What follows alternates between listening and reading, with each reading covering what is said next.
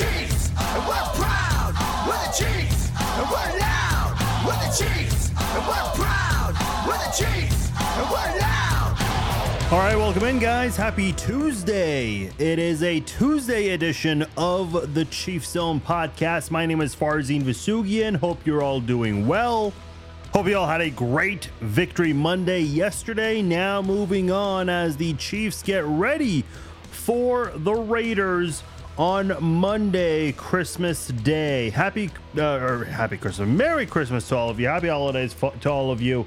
Celebrating Christmas or not, whatever it is you celebrate. Hope you're all having a great week with friends, family, whoever it is you guys are spending time with. Appreciate all the guys making time for this podcast. For those of you watching live on Facebook and on YouTube, or for those watching on the podcast version on Apple Podcast, Spotify, wherever it may be. Appreciate all of you guys taking the time to download and listen to the Chief Zone podcast. So, I'm going to be doing a couple of episodes this week. I know I mentioned Zach was going to uh, hop on with me for tonight's podcast, but uh, we had a scheduling conflict, not able to um, to find the time to meet up together. Plus, this is an insanely crazy week for me, so that's more on me than it is on him. Uh, but I talked to him; uh, he'll be on uh, hopefully next week to do a podcast. Uh, obviously, next week will be far less hectic than this week. Uh, that's why I'm doing this one uh, earlier than usual. Uh, but uh, that's for those who are uh, watching and listening live. So here's what I want to do. Uh, we are we are not going to do a game preview on this podcast. We will save that for Thursday. The reason we're saving it for Thursday is because the Chiefs are playing on a Monday. So Wednesday is their day off. Wednesday is technically a Tuesday in the NFL clock world, if you guys know what I mean there. Um, whenever teams play on Sunday, here's how the schedule works. Monday is basically like a film study. Uh, Tuesday they don't practice. Wednesday uh, Thursday and Friday is when they practice. That is when they implement the game plan and basically practice for that upcoming game. Then Saturday is a walkthrough. If they're traveling on Sunday, or if they're traveling for a Sunday game, then they, then they travel on a Saturday. Um, that's really how the NFL schedule works. So. Uh, the Chiefs, uh, the first injury report will come out on Thursday, so we're not going to have any media tomorrow. Did not have any media today, uh, and I'm sure today's practice, uh, if you want to call it that, is a pretty light one. Uh, if they had one even today, tomorrow they're definitely off practice. So that's why we're going to do our game preview podcast on a Thursday because that is when we'll have more information, especially regarding Isaiah Pacheco, who is expected to play, and we'll get into that a little later on. Before we go any further, I want to let you know this podcast is brought to you by SeatGeek. Just thinking about some of the events I've attended this year. Went to Allegiant Stadium a few weeks ago to watch the Chiefs and Raiders play. That was a lot of fun. Went to the season season opener, the NFL kickoff game this year at Arrowhead against the Lions. Went to the Big Slick Royals game earlier this year. Uh, went to the Vegas Golden Knights Western Conference Finals, the second game of the Western Conference Finals. Uh, those are some of the at, events I've attended, and that is all thanks to my friends over at SeatGeek. SeatGeek gives you the best tickets to any event, whether it's sporting events, concerts, comedy shows, whatever it may be, you can get them all from SeatGeek.com. If there's a green dot next to the ticket that you want to purchase, that means you're getting it for a good price. If there's a red dot, avoid it. You're paying way too much. That's what I appreciate about SeatGeek. And in fact, speaking of money and how much you're spending, you can save $20 from SeatGeek if you are a first time customer. All you have to do is put in my promo code FARZIN and you will save $20 off your first purchase from SeatGeek. That is SeatGeek.com, promo code FARZIN at checkout, and you can save $20 if you are a first time customer. Scott says, Farzin, do you eat anything else but pizza? Oh, no, I definitely eat other things. I don't know why this is a question, but the reason I am going to make a big deal about this question is because we just started a new segment exclusively on Facebook. It is called Farzin's Taste Test Tuesday. Say that three times in a row. Taste Test Tuesday. Um, so uh, you guys heard the news, I'm sure. Patrick Mahomes has signed a deal with Prime Energy Drink. And I've always I've been wanting to do like a taste test type of segment for quite some time. And ever Prime Energy drink is one of the things I've wanted to uh, wanted to test. And it just so happens that Patrick Mahomes signed with uh, Logan Paul and KSI and Prime Energy drink recently. So um, yeah, uh, did that, and that is um, that is actually uh, a thing now. Taste Test Tuesday. Uh, we are actually going to be doing a uh, pizza change soon, Scott. So glad uh, glad you asked. glad you asked. Got off work early uh, enough to catch a live stream. Oh, awesome, Robert. Appreciate you. Never too late. You can hey, even if you don't get to catch us live, you can l- listen to the podcast version. The videos on Facebook and on YouTube are always archived, so you can always check those out there. Jim says, "I wish Toney would catch the ball and help Mahomes out instead of doing what he does." Yeah, we're gonna get into that. We're gonna get into that, Jim, for sure.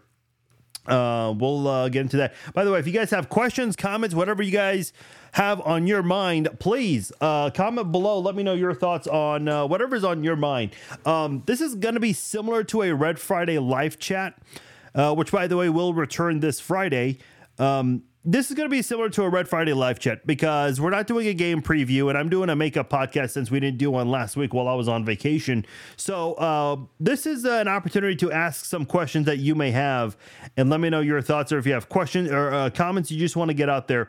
That works as well. Uh, the news came out on Monday. Andy Reid shared that Isaiah Pacheco is set to play on Monday against the Raiders. Now, how does that help the Chiefs?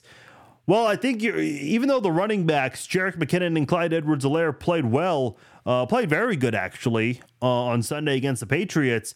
I, I, think what you're looking at here when you think of Isaiah Pacheco, first of all, this is your number one running back on the team. Second of all, when you consider the fact that there are just some weaknesses on this offense, um, and we already went into went, went into it with um, with Jim's comment about Kadarius Toney listen, man, you're just looking for reliable people at this point. And I'll get into who we trust and who we don't trust because coming down to this point, didn't think we would ever have this discussion, but here we are talking about that right now. Uh, Isaiah Pacheco is a reliable piece for Patrick Mahomes in this Chiefs offense right now, 100%. And I think this is one of those situations where and I'm very curious to know because, and I know some people are saying shoulder surgery already coming back, which I can understand. Now it is it was a cleanup procedure, and I think Kadarius Toney had something similar early in training camp, and that's what makes it minor, and that's what allows him to come back sooner than what someone would normally anticipate. Uh, I- am curious to see what his snap count is, and not that you know any coach or team wants to take a team lightly, but let's be honest, it is the Raiders. Yeah, I know they scored 60 billion on the Chargers. Whoop de doo. Um, I, I'm I'm sure as hell impressed, right? Uh, but ultimately, here's the thing: um, you don't ever want to overdo it with Pacheco. Here's the thing: we've always talked about Pacheco's toughness. The thing about this guy is he will run into a guy.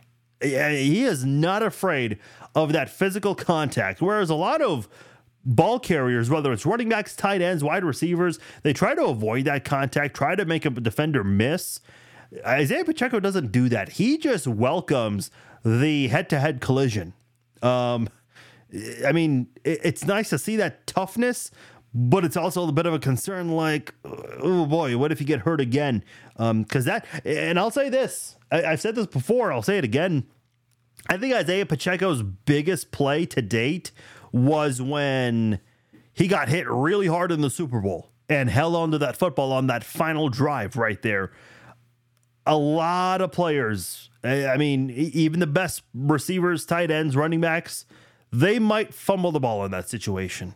Think about it. Like Isaiah Pacheco took probably one of the biggest hits. This is the thing with Tyreek Hill, who who took a big hit in that Titans game on Monday night last week, where the Dolphins lost, and a lot. It kind of makes sense why Tyreek Hill runs out of bounds so much. Obviously, we're we're used to seeing that here in Kansas City because he's so small. He's going to lose a lot of those battles going, you know, head to head against another defender because he's smaller than so many uh, of the other defenders. Um, and I don't mean to compare Pacheco to um, to Tyreek Hill, but the point is, you know, Tyreek Hill, because of his size, runs out of bounds a lot. Pacheco, very rarely do you see ball carriers do this. He just goes, yeah, let's go. Let's effing go. That, that- that's what Pacheco does whenever he sees a defender coming at him. Uh, he welcomes that. The other big piece of news we got on Monday was that Sky Moore eh, has been placed on IR due to a knee injury. And I think I saw Jesse Newell tweet this where he looked back uh, at the tape and saw the final play Sky Moore had in Foxborough and he slipped on um, on his last play there. Uh, obviously, very unfortunate there. Now, kind of like the Donovan Smith thing. Are people losing sleep over this? No. And I am seeing some things that I definitely would not condone about uh, comments about injuries for sure.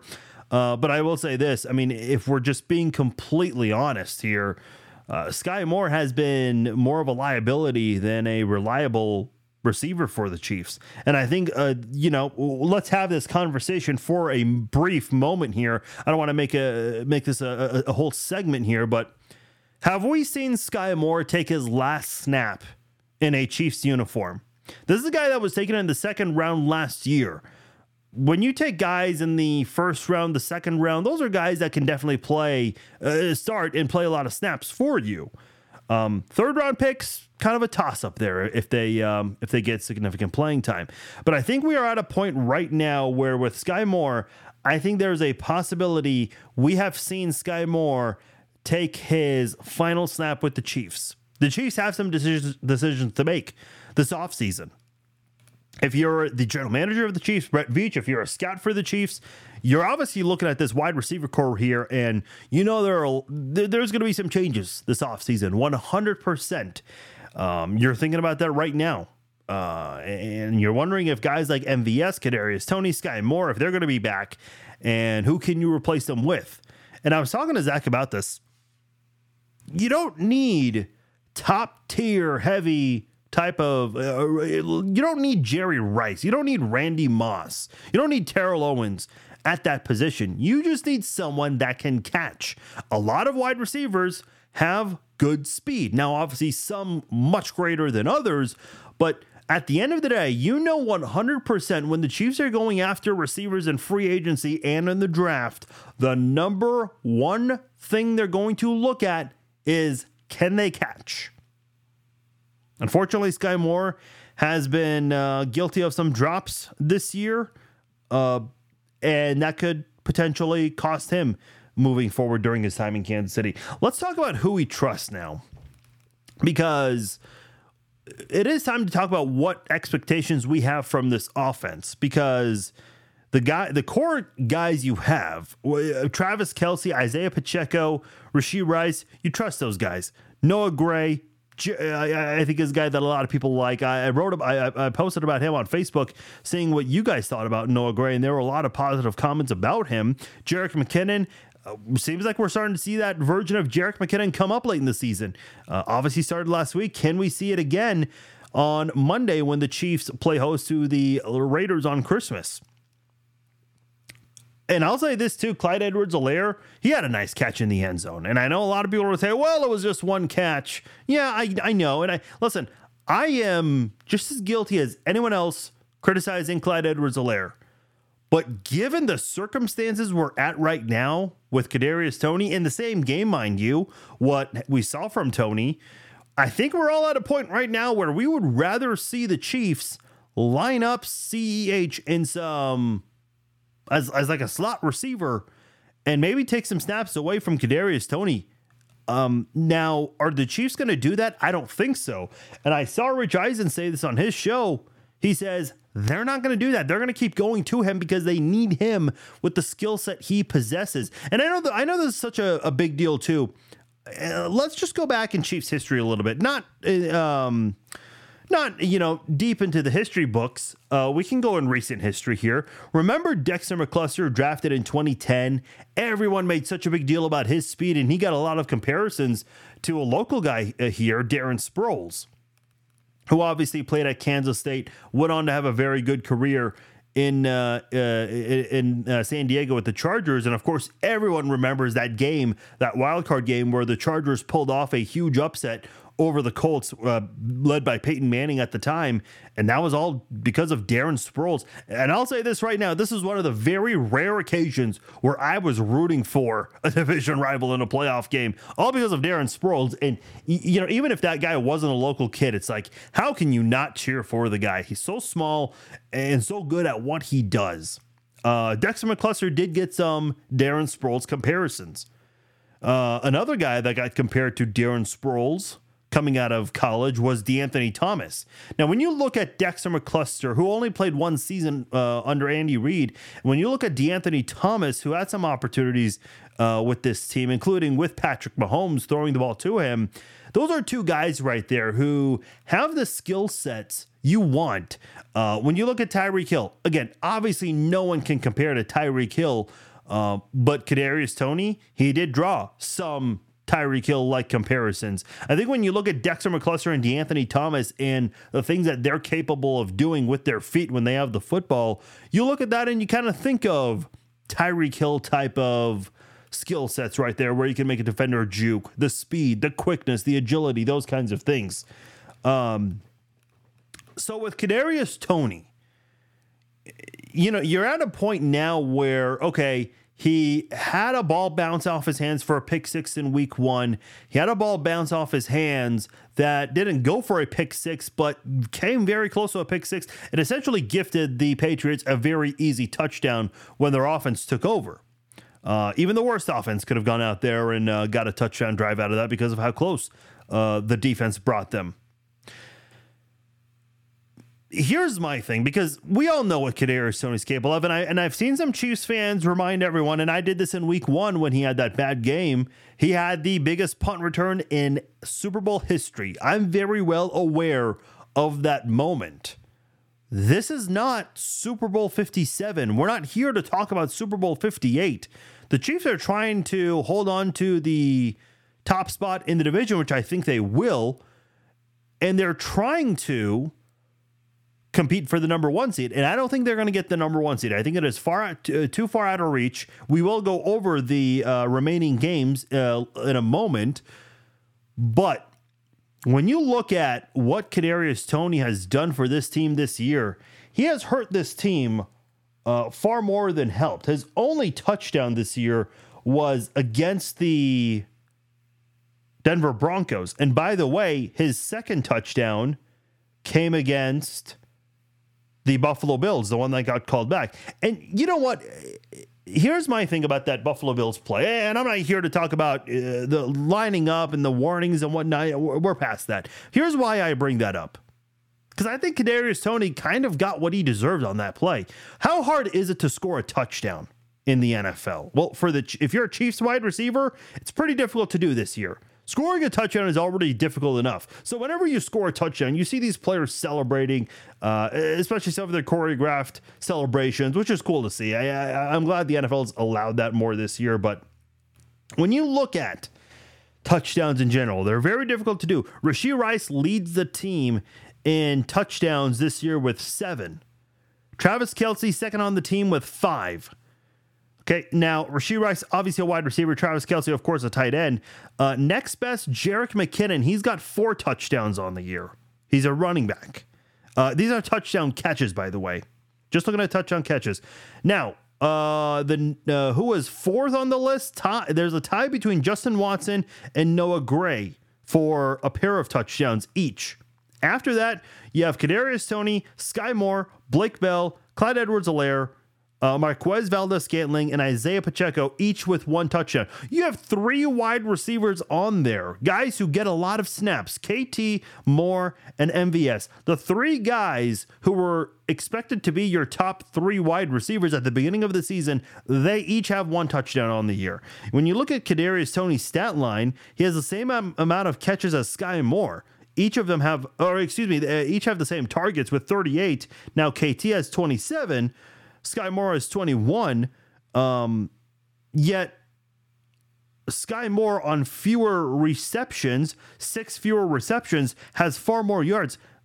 Sky Moore has 244 yards. Kadarius Toney off 27 catches has 169 yards and is averaging 6.3 yards per catch. To give you an idea, Blake Bell has three catches on the year and he's averaging the same amount as Kadarius Toney, 6.3 yards per reception.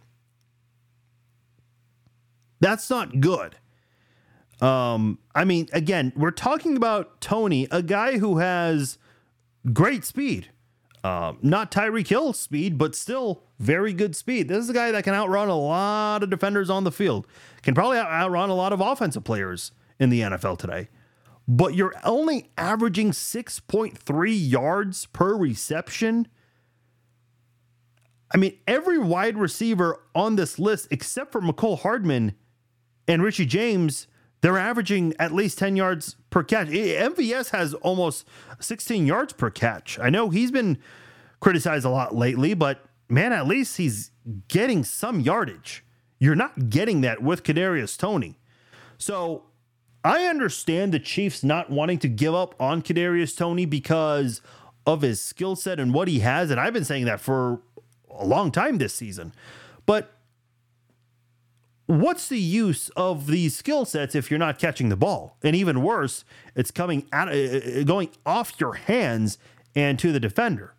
Uh, that's I, I think the tough part right here with with Kadarius Toney is you know what he's capable of. You know he's got uh, he possesses all these great skills, especially his speed, but he's not doing you a whole lot of good right now. He's hurting your team far more than helping. Again, let me read that stat line to you 27 catches for 169 yards. He has more catches than Sky Moore. Sky Moore has more yards. He has more catches than Marquez Valdes Scantling. Marquez Valdes Scantling has, I think, uh, just about double the amount of yards. Let me just double check on that real quick. Uh, okay, uh, almost double. Almost double. Like MVS has seven fewer catches and is close to doubling the amount of yardage Toney has. Again, MVS is the guy that a lot of people have been criticizing this year. Um, that's not good. I know he's a running back, but Clyde Edwards-Helaire, he's got 13 catches for 137 yards, about 32 yards behind KT right now. Um, so I think if you're the Chiefs, you gotta have to ask yourself, um, yeah, and I've been very critical of the coaching staff with Andy Reid, Matt Nagy, Connor Embree, with how the wide receivers have been this year. Um, but I think with Toney, especially with how good he was last year coming in midseason in, from a trade, what is it about Toney that has changed so much in one offseason? Especially when you have a full offseason to at least work with Patrick Mahomes before the draft, get acclimated with the offense, have an understanding of where things are going to be. Because um, we all saw the pictures of Mahomes practicing with all the wide receivers in Texas on their own.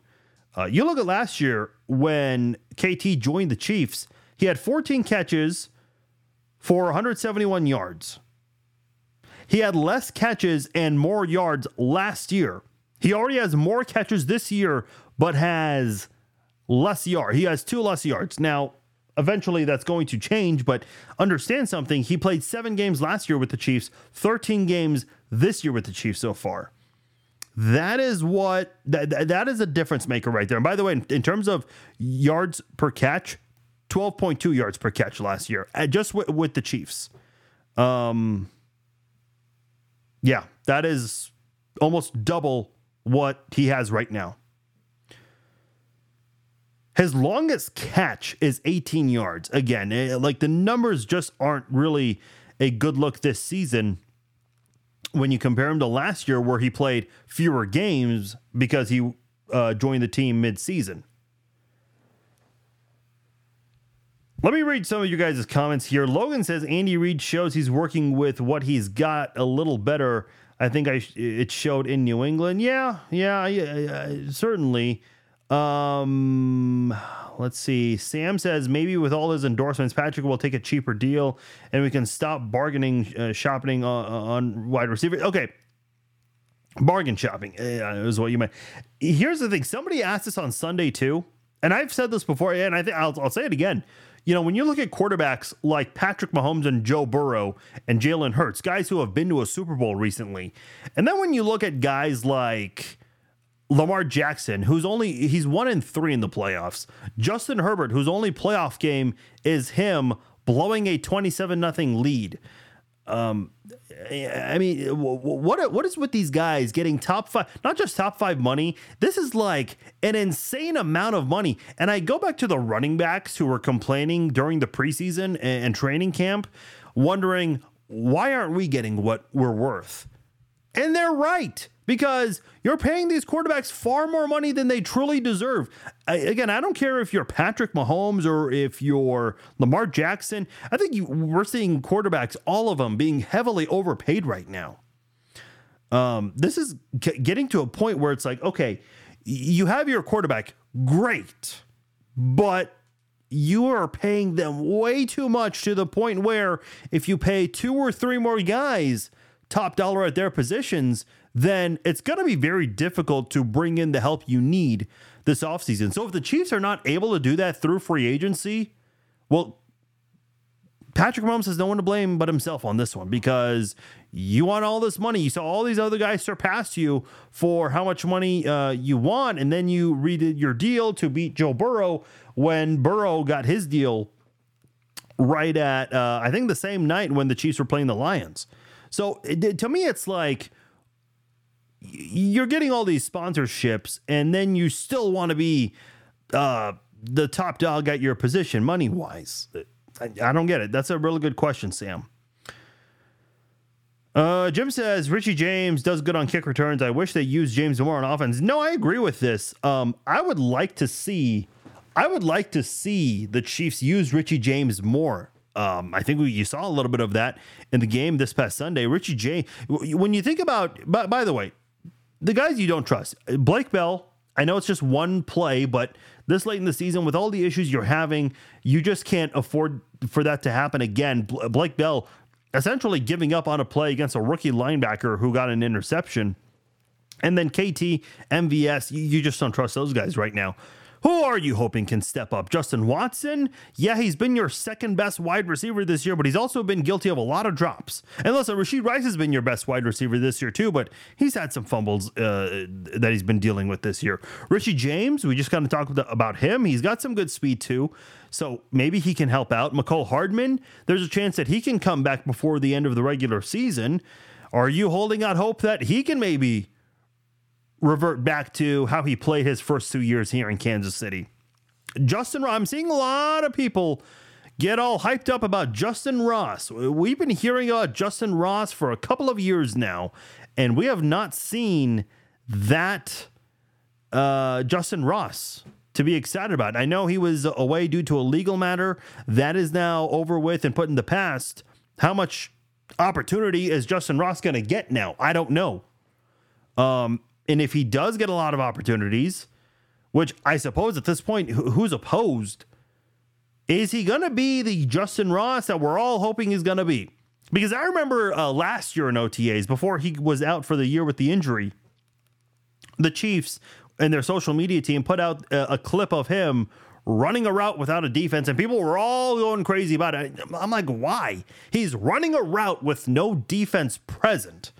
I'm not I'm not really ready to be hyped for this guy. Yeah, sure. I know he's got the potential. I understand that. Even people outside of Kansas City know what this guy's capable of and understand why he was not drafted. But this I'm at I will believe it when I see it. That is where I'm at with Justin Ross. Um, and we haven't even come close to seeing it. In fact, in the Minnesota Vikings game, Justin Ross had a couple of drops in that one. So this, has been an issue all across the board with the wide receivers, which is why I've been critical of the coaching staff. But yeah, we're hoping that those guys, Watson, James, Hardman, Ross, like the, those guys, you're hoping one, maybe two of those guys can be your saving grace for the season this year. And I'll say this too, because watching DK Metcalf make a huge play in traffic last night, uh, uh, which we'll get into that game later against the Eagles I mean, man, that was impressive. That was very impressive. By the way, when I was on vacation, I was watching the Ravens and Rams game. That was the same uh, day the Chiefs played the Bills. And obviously, uh, as a Chiefs fan, you're watching that with very strong interest because you're hoping the Rams can pull off the upset and help the Ravens fall a little bit in the standings. And I'm watching this game and I'm seeing two rookie receivers, Zay Flowers and Puka Nacua, who are making spectacular catches in this game. Uh, now, don't get me wrong. I think the Chiefs are very happy with Rashee Rice. If he can work on those turnovers and drops a little bit, they'd be even more happier with him. But it is hard to watch other rookie receivers. And if you watch some college football, you see a lot of young receivers in the college game who are making big plays, hoping to get noticed by some NFL scouts. And then you look at the Chiefs receivers and you're thinking, man, it's kind of embarrassing seeing all of these other rookie receivers, these college receivers make spectacular p- plays, but MVS dropping a, a, catch that every receiver dreams of having thrown at them wide open, beating a, a, defender and going to the end zone, being able to get an easy touchdown there. Uh, Kadarius Toney, we, we, have seen, we've already gone over it. Well, it's happened to him a lot. So this has been kind of the tough part is seeing all of that, and um, you know, you're hoping uh, the, the Chiefs running backs this year have been more reliable than not. Clyde Edwards-Helaire hasn't done anything to hurt this team. Has he been playing great? No, not at all. But he's not uh, doing things that are setting this offense back in a major way. So why not use Clyde Edwards-Helaire more in the passing game? Let's do it, man. Let's see it. I'll I'll I'll start, I'll, I'll, I'll take him over Toney right now whatever the target targets Toney's getting, not opposed to using that on Jet or or Clyde at this point. And when I say Jet, I, am referring to Jerick McKinnon, but Mecole Hardman could be coming back soon, so why not? Let's. I, I'm not opposed to that either at, at this rate, not one bit.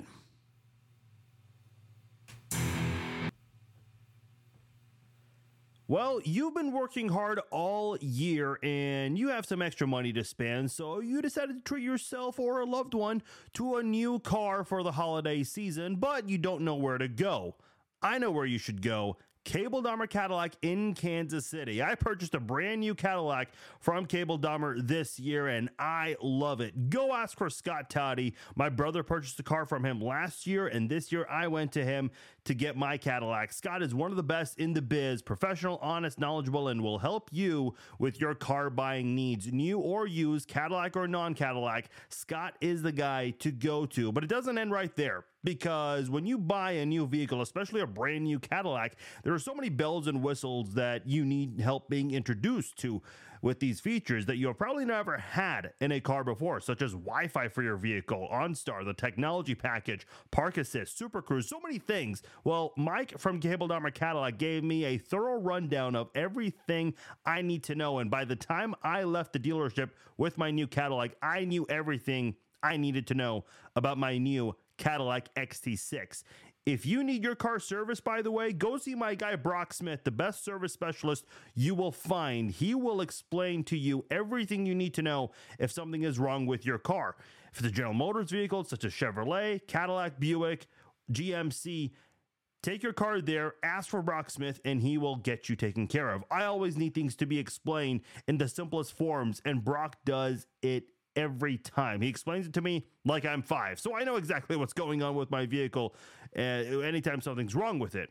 And as you should, your car is essentially your baby. Go to Cable Dahmer Cadillac off 435 on 103rd between State Line and Wornall. Ask for Scott Toddy. Tell him Farzin sent you. All right, I'm going to read some comments here. Uh, I know there's a lot here, so let's catch up on some of those right now. Robert says, Do you think we stand a chance against the Ravens? I do. Um, I think Lamar Jackson, you know, we, we've seen this Ravens team struggle against some good defenses this year. Uh, and I think they would definitely have their issues against the um, against the Chiefs. Sam says Pacheco reminds me of a smaller Priest Holmes. See, I've never thought of it that way, but that's a it's a good point. It's a good point. And then Sam's other comment: Sky, MVS, and Toney all need to go. Yeah, I think a lot of people do. Um, do agree with that right there. Here's uh, something I asked on Twitter. I haven't asked this on Facebook, but what if the Chiefs do change their wide receivers coach, who a lot of people, including me, think is the issue?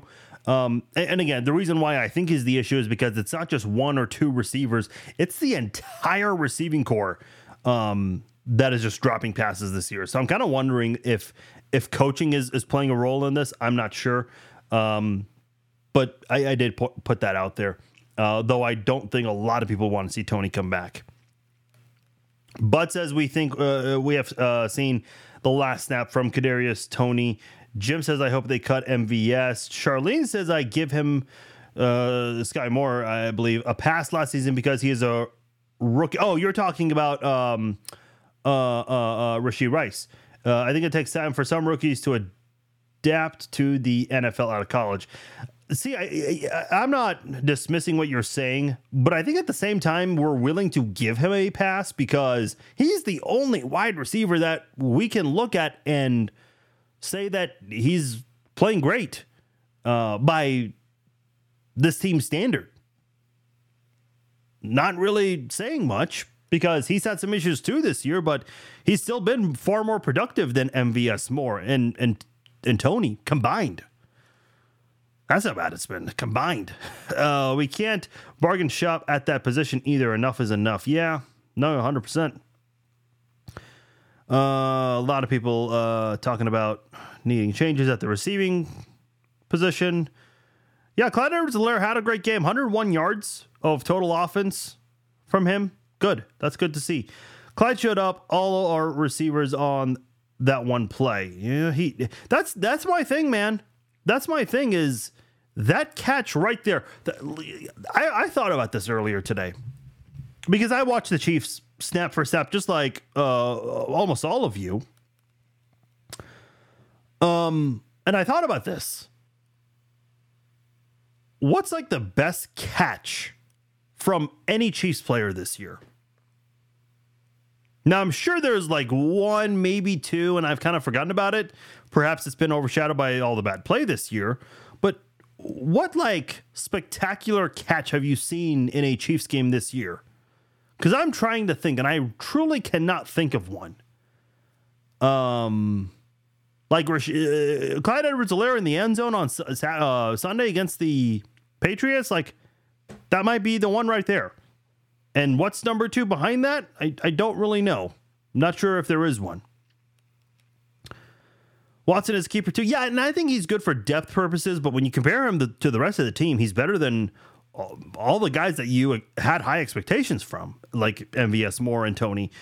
Gwen says, when did Pacheco get injured after uh, at a Packer or a few plays prior against uh, the Packers? Uh, yeah, that's a really good question. I don't know if it happened when he swung at the Packers player. I don't think that was when it happened. Maybe it did. I don't know, but um, yeah, I'm not 100% sure. Bud says he trusts Rice, Gray, Kelce, McKinnon, and Bell. Okay. Tyler says Patrick Mahomes does not trust Toney. I think the Chiefs should have him on punt returns or in the backfield in the uh, like the 49ers do with Deebo Samuel. Yeah, I saw Mitchell Schwartz put out that suggestion about uh, just handing the ball off to him, but hopefully he doesn't fumble. Again, um, as far as having him on punt returns, I'm not opposed to that at all. Uh, we haven't seen Toney do a lot on special teams, but when he has been there, he's definitely made play. By the way, like I, I know the way a punt returner receives a ball and the way a wide receiver receives a ball different, but you know, whenever a punt's going to a punt returner, if Kadarius Toney is there, I'm to be shielding my eyes, like in fear, like one of those like you can't watch type of things. Uh, Noah Gray has better hands than Blake Bell. I agree with this, and I think Blake Bell has, or excuse me, Noah Gray has become a more viable option at uh, tight end too. Uh, I remember when they drafted Noah Gray, I was not very excited about this. Some Chiefs fans were, and I really didn't see much in Noah Gray these last two years, I think Noah Gray has really showed something. And, and I know, I think we missed Jody Fortson compared to what's going on right now. I've always liked Jody Fortson. I think Jody Fortson, you know, being so low on the depth chart, has done a lot on few opportunities. Um, I, I, don't know how much of a difference he would make right now with this team, given the struggles on offense, but I certainly would wish that he was around. Um, I'll take him over Blake Bell for sure. And I like Blake Bell too, by the way. I think, you know, you can do some creative things with him, not just the tight end sneak, but other things. And then look, I, it would not surprise me if the Chiefs brought back the tight end sneak. I think the Chiefs made it very obvious for quite some time. We saw it get stuffed in the preseason game against the Saints, but uh, would not shock me one bit if the Chiefs do bring back the tight end sneak and do a uh, do the tush. By the way, you know, this tush push, I know a lot of people have been attempting it. I know the Minnesota Vikings had two horrific attempts against the Bengals. I know earlier this year, the Chiefs attempted an awful tush push um, against the Broncos where, where they were lined up in field goal formation and then they lined up in QB sneak formation. And it's like you have Harrison Butker just chilling back there, and then you have Tommy Townsend as one of the two guys trying to push the quarterback. It's like, I don't know if I want my punter to be the tush pusher, okay? Um, but if you have, uh, if you, let me just say this take Mahomes off the field for a tush push, okay? Who do you have on the field? You probably have Kelce, Bell, Gray, um, maybe Pacheco uh, from the back, from the backfield. I would love to see the Chiefs Chiefs uh, attempt a tush push with that unit right there. You have Creed Humphrey and two phenomenal interior offensive guards in um, Trey Smith and Joe Thuney. You can do it 100%. Do I think the Chiefs will do it as often as the Eagles? I don't know, but I'm surprised we have not seen that attempt. Maybe Andy Reid saving that for the postseason. I don't know. I'm, I'm just throwing that out there. Charlene says, Am I the only one who holds their breath during punt return? Yeah, I, I kind of just said that. Yeah. Uh, but that is more with Kadarius Toney. Um, he, here's a weird thing, too, about muff punts. Like, if a punter has a really bad punt, but if it's if the ball's going in the center of the field, that can kind of go your way sometimes. Like if the ball just bounces the way you need it to bounce, and if it just hits one are the members of the return team, boom, just like that. You know, it's a live ball. Um, so uh, oddly, like whenever you see a bad punt, sometimes it can really go your way, depending, you know, where the punt is, where the ball is going. Hands and ability to get YAC yards are very important factors. Yeah, I would say that. Uh, let's see. Sheila just uh, put the uh, letters KT and a bunch of axe emojis. uh, Mo says, Do you think the Chiefs give themselves a mini bye by resting the starters against the Chargers? No, I don't think so. Um, unless, you know, win or lose, they, their standing will not change. Yes, that I see. Andy Reid's done that a few times, actually. Uh, but uh, I think you're still going to have an opportunity to either fight for or defend the two seed. And I'll get into that uh, shortly because I think that is very important. Uh, Charlene says that might have gone to some of their heads and came into the season not focused. Oh, you're referring to the Super Bowl win. Yeah, I think that's part of it. When that dude came last year, I was, oh, you're referring to Toney. I was super excited for what was to come. After being here this year, I understand why the Giants booted him. Yeah, and even when he got traded, like Kadarius Toney got into it with Giants fans the moment the trade happened. And still, like, and by the way, it's funny, Giants fans, like for Giants, it's kind of like how all these teams that hate the Chiefs, like Raiders, Broncos, Chargers, Bengals, Bills, uh, like whenever they see the Chiefs lose, that is their Super Bowl because they're not going to win a Super Bowl. Uh, whenever you, whenever Kadarius Toney struggles, that is the Super Bowl for New York Giants fans this year, which I find really funny because their team sucks this year and they overpaid Daniel Jones. So congratulations. Um, let's see here. Trace says Here's a good question. Percent wise, break down where we lose a majority of our games. Um, I think you're asking like pie chart wise, what costs us to lose games? I mean, I would say 75% of it, 75 to 80% of it is drops, not holding onto the ball. Um, the the drop against the Eagles from MVS, the uh, Kadarius Toney and his hands, uh, ball going off his hands for a pick six in uh, the Lions game, and then not c- pulling away with the uh, catch uh, later in the in the game in the fourth quarter. Same with Sky Moore, who had a chance uh, even on that fourth and twenty five play, um, had a chance there.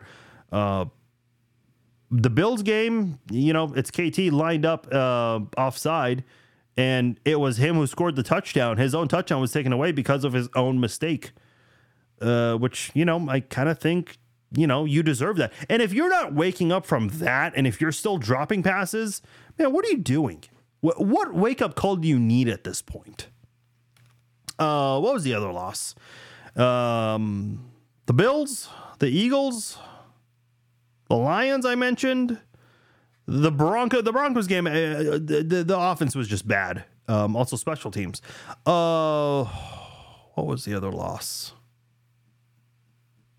The drops have been so bad it's it, it's hurt my ability to remember all the losses. Um, oh, the Packers game, yeah. I don't think drops were an issue in that one, but the offense still, you know, came out flat in the in the red zone. Kind of like in the Eagles one too, with, with Travis Kelce fumbling. Andy Reid alluded that Justyn Ross is having a hard time learning the playbook. Catherine says, "Yeah, there was also a report about this earlier this year. Um, this was the same week where the legal matter came out about Justyn Ross. He hasn't had an easy time picking up the offense. So, yeah, and I don't know why. Um, again, I don't know if it's the wide receivers coach, if it's him, if it's Nagy, what it is. But yeah, he has had um, he has had a difficult time with it this year. Robert says, I'm just glad one of my teams is genuinely, quote, exciting to watch. It has been absolutely electric this year to watch uh, the play by the Sacramento Kings. Okay, there you go. You know, I got my Vegas Golden Knights. You got your Sacramento Kings, so I get it. GBG says we need to let KT go. MVS needs to go. Yeah, a lot of people have heard that a time or two. GBG also says we can't keep Chris Jones either. Yeah, this is going to be very difficult because Legarius Sneed is having an awesome season. Um, you got to keep him around. Like, I think it's so important for the Chiefs to have keep the duo of Sneed and McDuffie, and also keep the duo of Humphrey and Smith. You got to keep those guys. You have to 100%. Um and yeah, uh, if you keep Chris Jones, you're probably not going to be able to keep those other guys. Nick Bolton's another guy too to keep in mind. I think Drue Tranquill signed a one year deal. I know a lot of Chiefs fans would love to see him come back. Got a lot. I love Chris Jones, man. I really, really do. And he listen, he did that interview um, on Sunday Night Football, uh, the pregame show. And he said, he's like, realistically, this might be my last year. And I think Chris Jones is speaking from a business side of things where it's like, listen, yeah, you want the money you want, great. But if you do that, you hurt your chances of keeping all these other guys. And the Chiefs really need those other guys. Um, I think, you know, if you're a Chiefs fan and you love Chris Jones just as much as I do anyone else, I think you got to really enjoy him while he's here because I don't think he's going to be here much longer. I, I really, I really don't. The pass from Mahomes to Kelce and then to Toney was a great play. Well, which player? Oh, the the Buffalo Bills play. Yeah, yeah. No, that was awesome. Like super awesome. Two out of didn't count. No. McKinnon is intentionally being underused. Mark my words on this. Reid is playing games. I, I don't know, man. I, I've seen some people say this. I hope not. Um, I know McKinnon is used a lot more for like the second half of seasons. We've seen that the last two years. Um, but he's been guilty of some drops too. Uh, I I don't know, man. I mean, I guess like Sunday was his nice day where he didn't necessarily throw the pass, but he did have a touchdown pass, statistically speaking, and he also had a touchdown catch of his own. So is touchdown McKinnon back now? Because we remember what he did last year when he just absolutely went off. Even finished the season with more catches than Tyreek Hill, touchdown catches than Tyreek Hill, that is. I have noticed Mahomes is not running for extra yards anymore. He used to be more mobile. is that maybe a new offensive coaching style between Bieniemy and Nagy? Yeah, that could be part of it. It's possible Nagy maybe stresses that a little more to Mahomes, and I think part of it too is, um, you know, look, I mean, if if you don't need to run extra, don't do it. I think that may be part of it as well with the um with that situation because you obviously don't want to get hurt, especially with the bad luck this year with quarterbacks. Um, you, it's a very long list. If I had to tell you the list off the top of my head, I am for sure gonna miss. I mean, even guys like uh, CJ Stroud, who's been playing great lately, uh, didn't play this past week. Um, Texans still got the win, but man, you're just seeing uh, this has been a bad year for injuries, specifically the quarterback position. My wife and I noticed that as well. He seems kind of out of shape this year when he does run it. it he majority out of breath. My wife says him and Kelce got beer bellies and no running skills cardio. Yeah, yeah, that's pretty bad. Uh, I frequently thought maybe we are playing down and hiding our true self. Yeah, see, some people say that, but I don't know, man. Um, I don't. I'm not 100 percent sure on that kind of thing. Um, people people believe in that stuff though. Um, I do believe in not revealing your entire playbook. And listen, unless you snap the ball every single second of a game, which is obviously impossible, it's still impossible to reveal your entire playbook, your entire game plan. Um, uh, football playbooks are are thicker than I think some people realize. Uh, Ty says I blame the general manager Brett Veach for not getting number 15 better wide receivers. It's like give number 15 a Corvette with no tire. Listen, I don't think it was for a lack of effort though. Uh, you look at what they tried to do with um, with the whole Chris Jones situation. If they could have came to a, an agreement on time, it would have allowed them to get DeAndre Hopkins. Uh, DeAndre Hopkins was waiting for a very long time. He waited, I think, right up until training camp started for the Chiefs, um, like two or three days before. So I don't think it was for lack of effort, Ty. I think they definitely tried to attempt some things, but the Chris Jones situation prevented them from doing what they needed to do. What's up, Christopher? I see you. Yeah, I agree. Um, Tranquill is a guy they definitely need to keep. Uh, keeping him and Nick Bolton, uh, they've been great this year. And I know Tranquill's been hurt at times, Bolton's been hurt at times, but whenever they've been on the field, especially together, um, both of active, that is, you see a lot of good things with this defense. You really, really do. Christopher's asking, what's this I hear about converting CEH into a wide receiver? I think that's just talk from fans online. It's just talk from fans online. No, I don't think that's really going to be a thing. Um, now, you can line him up as a receiver, sure. Um, I've seen Travis Kelce line up a lot in um, uh, in places you would normally see wide receivers. So, uh, you know that that to me is is probably something you might see. Hopefully, I mean, the thing is with Clyde Edwards-Helaire is he had such a big game, and on the same day with Kadarius Toney committing his issues, it's like, man, um, yeah, you can see why CEH is gaining favor. Uh, I never thought we'd be talking about that this year. CEH gaining favor this year from fans. Charlene says still slightly salty. Chris Jones attended the Lions game with his agents. Yeah. And I know for people who are like, oh, he wanted to see the banner. Dude, your your team is playing a game. Um, by the way, I was kind of hoping he would still continue his holdout into the following week because they went to go visit the Jaguars. And if you know the Jaguar Stadium, they have a swimming pool there. I, thought it would have been kind of like a funny image just to see Chris Jones in the swimming pool watching his team play while continuing his holdout. But no, there's no way they would let a celebrity in that. Do celebrities go in that area of the um of the Jaguar Stadium? I don't know. Like, and by the way, who watches a game from a swimming pool? Um, me personally, the uh, the swimming pool in Circa in Las Vegas.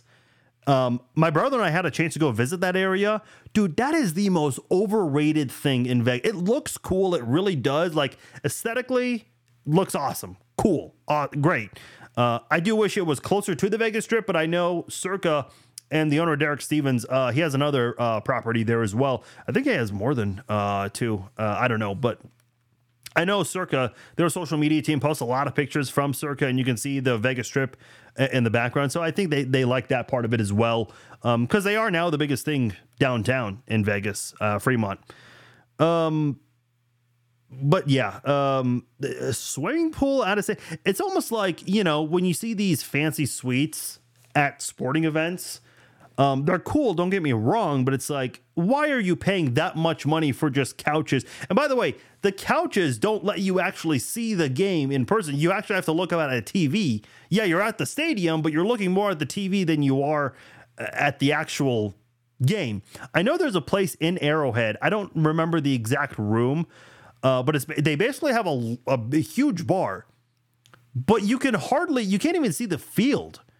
Um, you have to have to have to actually look at a TV. So it's like, man, you're better off just staying home and making something nice for yourself than doing that. I, I don't know. I got off on a tangent there, but oh well.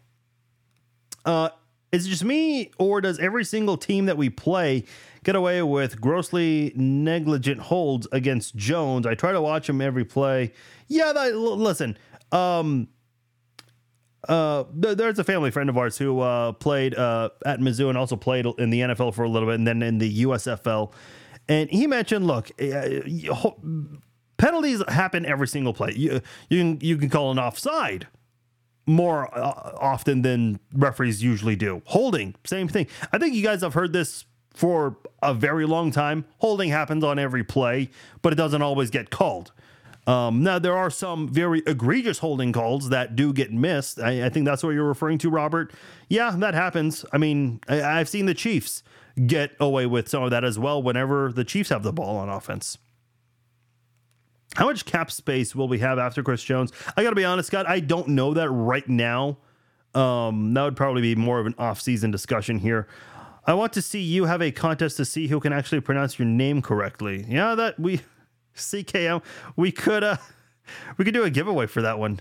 Um I love people who like come and troll me too, who are like, "Oh, Farzin, you your podcast sucks." It's like, um, and I'm I'm like very certain they don't know how to say the name too, which is makes it even funnier. Marcus is asking, "You think Patrick will get five more rings with his contract? I think you might say contract.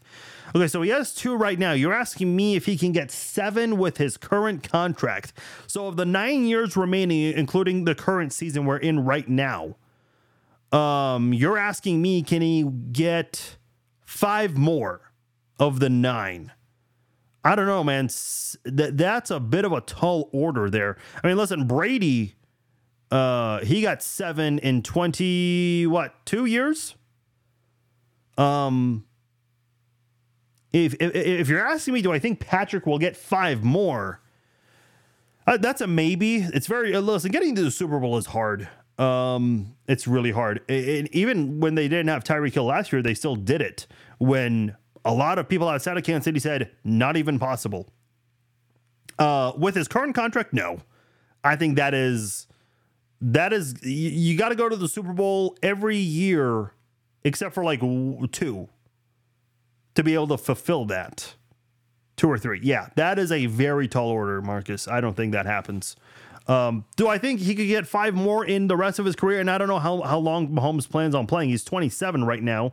So maybe 10, 11, 12 years. I don't think he's going to play as long as Brady did.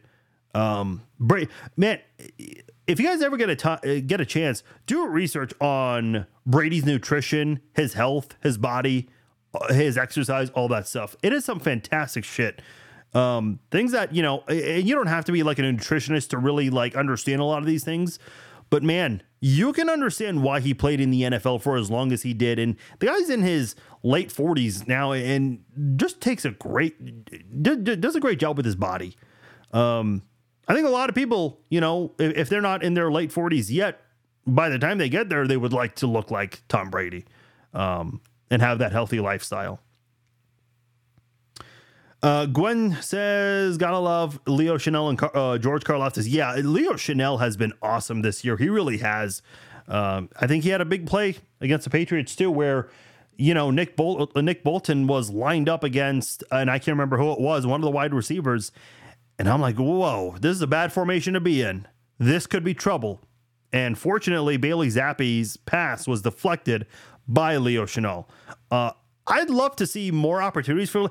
I don't know if Leo Chenal and the Chiefs would ever consider switching him to a, a pass rusher, and like as an outside, uh, not as outside linebacker, defensive end, because uh, I think he could excel in that role rather than an outside linebacker spot. I think he could seriously do that if he was to do that more often. Like he would be very good at it. Yeah, our entire linebacker corp is very good. Uh, Brent says, I don't understand why we keep rotating different receivers in for different plays. Mahomes can't get in a rhythm with anyone. Um, no, I've seen a lot of people bring this up, uh, and you know nobody was really getting number one wide receiver type of snaps until Rashee Rice the past couple of weeks. Um, so Rashee Rice is a guy that's now getting a lot of those snaps. Now, who's number two? I mean, it's a different guy each week. Justin Watson seems to be that guy the most. I know MVS has been getting a lot of snaps still with the team. KT still too. Um, I, I think part of it is here's the thing. I, think whenever someone like Kadarius Toney costs a team with a drop like that, as a coach, you kind of want to punish them and, and take them out. But then it's like, okay, well, then this guy makes a significant mistake and then you want to punish him. So it's like, it's hard to kind of go through that sometimes with these players. Uh, need to cut both tackles to save cap space. Uh, I mean, you're not going to cut um, Donovan Smith because he's signed a one year deal. So, and I think people are very happy with Wanya Morris for sure. Uh, Jawaan Taylor, boy, that is a very difficult one to do. He would have to agree to restructure. I know a lot of people say, well, you could restructure Jawaan Taylor's deal. Yeah, if he agrees to it. Um, that's easier said than done. Who knows how much longer we will have Travis Kelce? Maybe two. Yeah, I think um, if the Chiefs do win the Super Bowl this year, I can see him riding off into the sunset with Taylor and they can make babies, get married, have a very happy life. Uh, but if the Chiefs don't win a Super Bowl this year, I can see Kelce wanting to come back for one more year to try to right the wrong from this season. But after that, I don't think he's playing. Uh, after the 2024 season, I don't think Kelce's playing anymore. It's getting to the point where, you know, I think these injuries are starting to catch up on him for sure. Um, and, you know, we mentioned uh, with. Um, with Brady and how well he's taken care of his body and allowed him to play for so long. Kelce's really done a great job with with, with his um, physical presence too over the years, staying healthy. The guy hardly misses games. He missed his entire rookie season, uh, and then he missed one game due to COVID in 2020. After that, man, he did not miss a game until this year. The the things that the things that he has done has been very impressive not a lot of players, especially that position when you are, you know, as big as you are playing tight end, you don't do what what he does for as long as he does. And he's closing in on his eighth consecutive season of 1,000 receiving yards, which obviously is a record amongst tight ends, but only seven, no, excuse me, only six other NFL players, all wide receivers, have had eight straight seasons of 1,000 receiving yards. That's insane. That is insane. Santa Baby, the season for a fresh cut is finally here with the sponsors of today's show, Manscaped. The leaders in below the waist grooming have just launched their fifth generation lawnmower to help you avoid another silent night in the bedroom this year. Take care of your special snowflake with Manscaped and watch your South Pole shine like never before. Get the best stocking stuffer of all by going to manscaped.com and using promo code FARZIN20 for 20% off and free shipping. Mrs. Claus will thank you. What could be better than giving the gift of good hygiene and a few laughs? Starting with the Lawnmower 5.0 Ultra. This is crown jewel of the holidays, and dare I say, the best ball trimmer of all time? The electric razor's advanced skin safe technology is a lifesaver and known for reducing nicks and cuts on his Santa sack. Anybody in the family have too much scruff? Look no further than the Manscaped Beard Hedger Pro Kit and Handyman Electric Face Shaver for all his facial hair needs. Dad have nasty nose hairs? Save the day with the Weed Whacker 2.0 nose and ear hair trimmer. Is their boxer game week? Take care of the chestnuts and Manscaped's Boxers 2.0 featuring their signature jewel pouch to keep you calm, cool, and collected. Get 20% off and free shipping with the code FARZIN20 at manscaped.com. That's 20% off with free shipping at manscaped.com and use promo code FARZIN20. Say ho ho ho to a well groomed mistletoe with Manscaped. Um, there was an interesting comment during that break, uh, and I'm trying to do the math on all of this. So bear with me for a moment. Uh, okay, so let me just quickly read the comment here because this I didn't notice this. Robert says saw a stat that Kelce, Rice, and Pacheco are all nearing 1,000 yards. Not bad for a down year. Yeah, that's actually a good point. Um, so he's obviously referring to rushing yards for Pacheco and then receiving yards for Kelce and Rice. So I looked this up real quickly. Pacheco, and these are for the last three games. On average, Pacheco needs 74 rushing yards per game. Kelce needs 26 receiving yards per game. And Rice needs 82 receiving yards per game for all three of them to get a 1,000 yards. Yeah, not bad at all for a down year. Um, just shows that if you can get the right depth in place at wide receiver, man, um, I think you're going to be in a good spot. And again, you're thinking about, you know, right tackle Jawaan Taylor, he's going to be around. That's going to be your guy. But left tackle Wanya Morris playing a lot better than uh, the last two offensive tackles you had at, at the left side in um, Donovan Smith, who slide upgrade over Orlando Brown, who was just awful, led the league in pressures allowed last year and this year so far. Um, just bad. I, I think there's um there's a player I, I forgot for which team hasn't even played much, but might even surpass Orlando Brown in that category. But still, to be in that high two years in a row is awful, one hundred percent awful. Uh, okay, uh, so we're gonna wrap up the podcast very soon.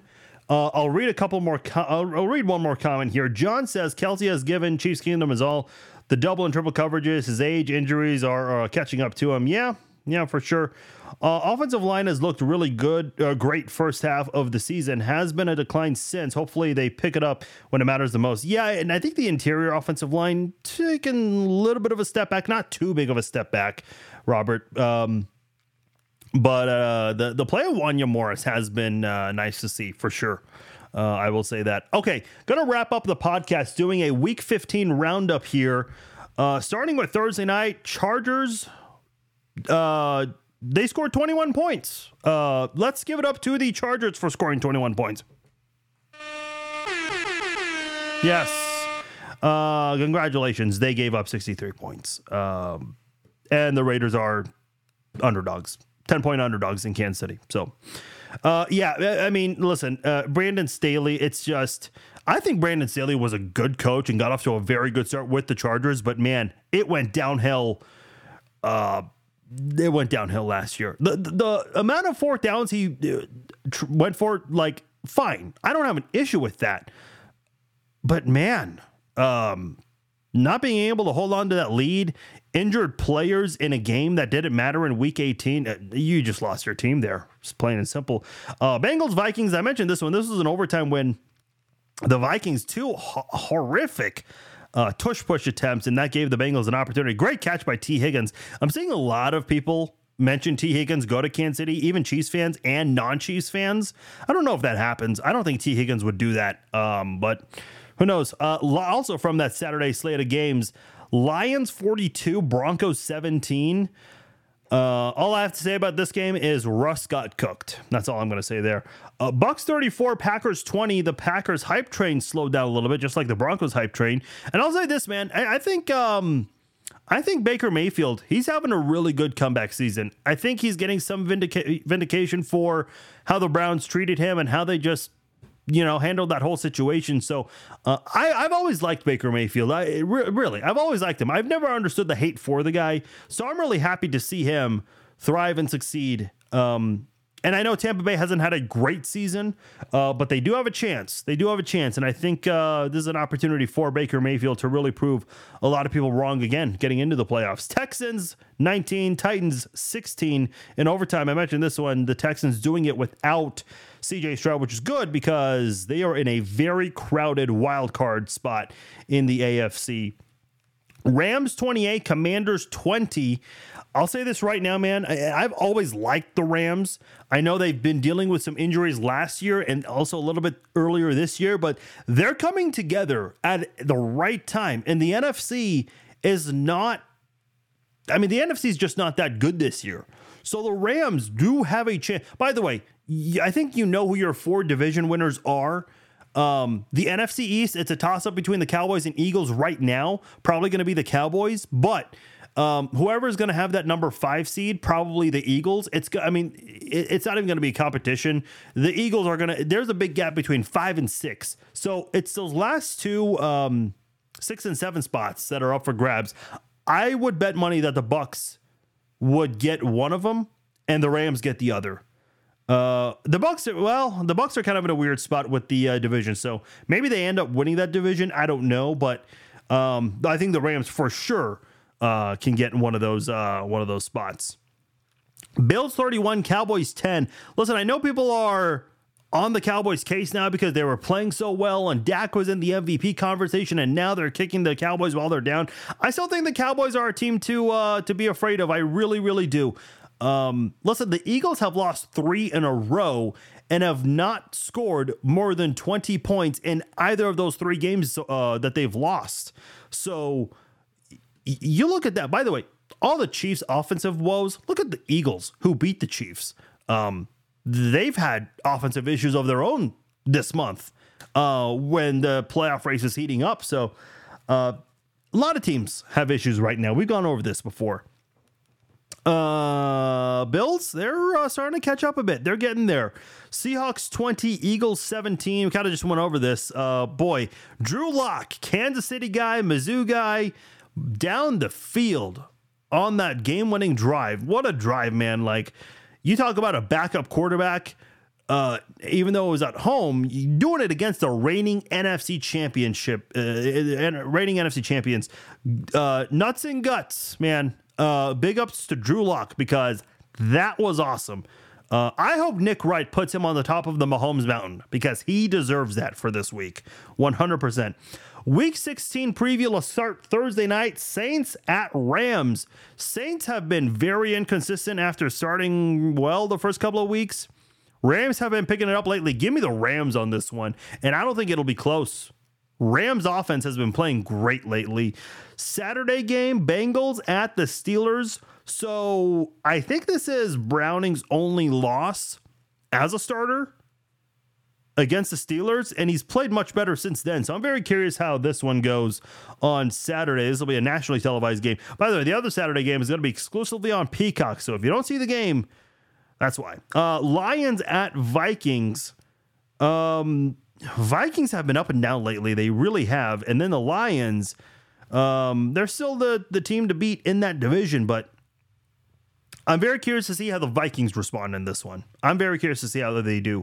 Browns at the Texans, man, the Cleveland Browns, y- you know, they lose Deshaun Watson, and you think they're going to fall apart. They're finding ways to win football games, and you have Joe Flacco now that's helping out this team. Uh, really crazy to see, but um, the Browns are this weird team. They might be the dark horse team going into the playoffs. I don't know.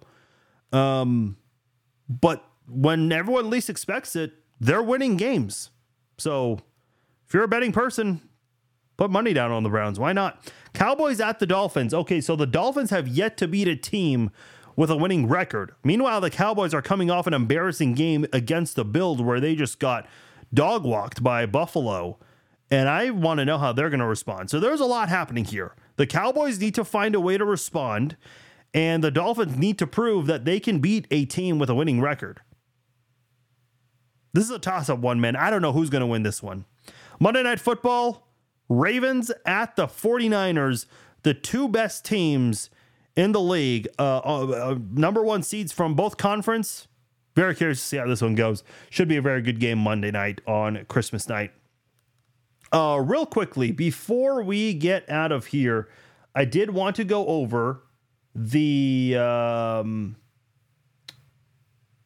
let me uh, pull pull this up here. The schedules for the uh, top three teams in the AFC because obviously we're uh, in a situation now where we, have to scoreboard watch. So let's go into it right now. The remaining schedule you have the Dolphins, the Ravens, and the Chiefs. Obviously, the Ravens have the number one seed right now. Um, Chiefs have the easiest schedule to finish the year. The Ravens, um, they've got a very difficult task Monday night. We just went over that. The Dolphins have probably one of the tougher schedules to finish off the season. I'll say this right now. I don't think the Dolphins are beating the Cowboys, and I don't think they're beating the Ravens. Buffalo, that's a toss up. But if you drop two of the three, and you only need them to drop one if you're going to win out if you're Kansas City. So I can see Miami losing two of the three.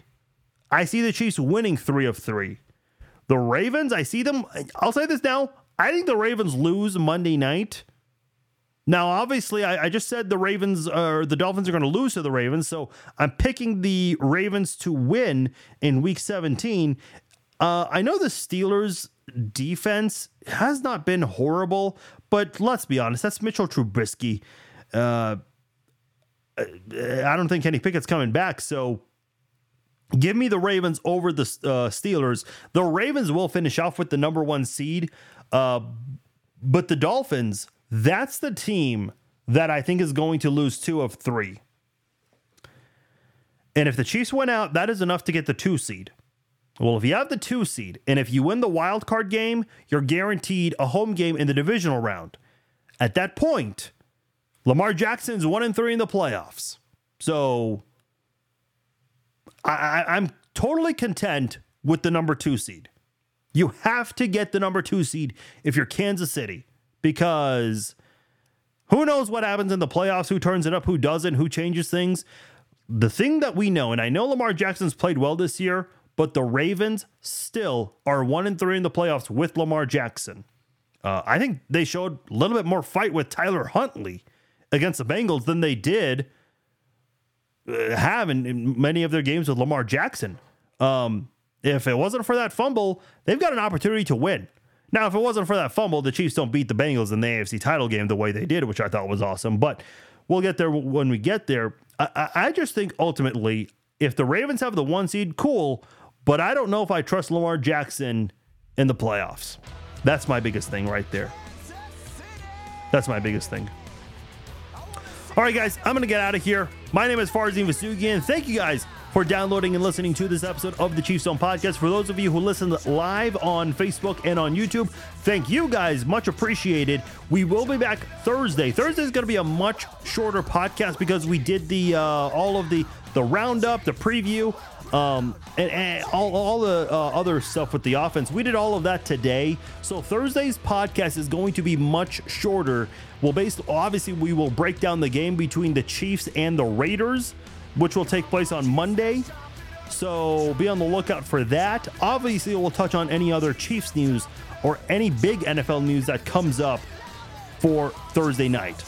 My name is Farzi Masuki, thank you all for downloading and listening. Please share the links with your friends. Let your friends know about the podcast. I am out. Talk to you Thursday.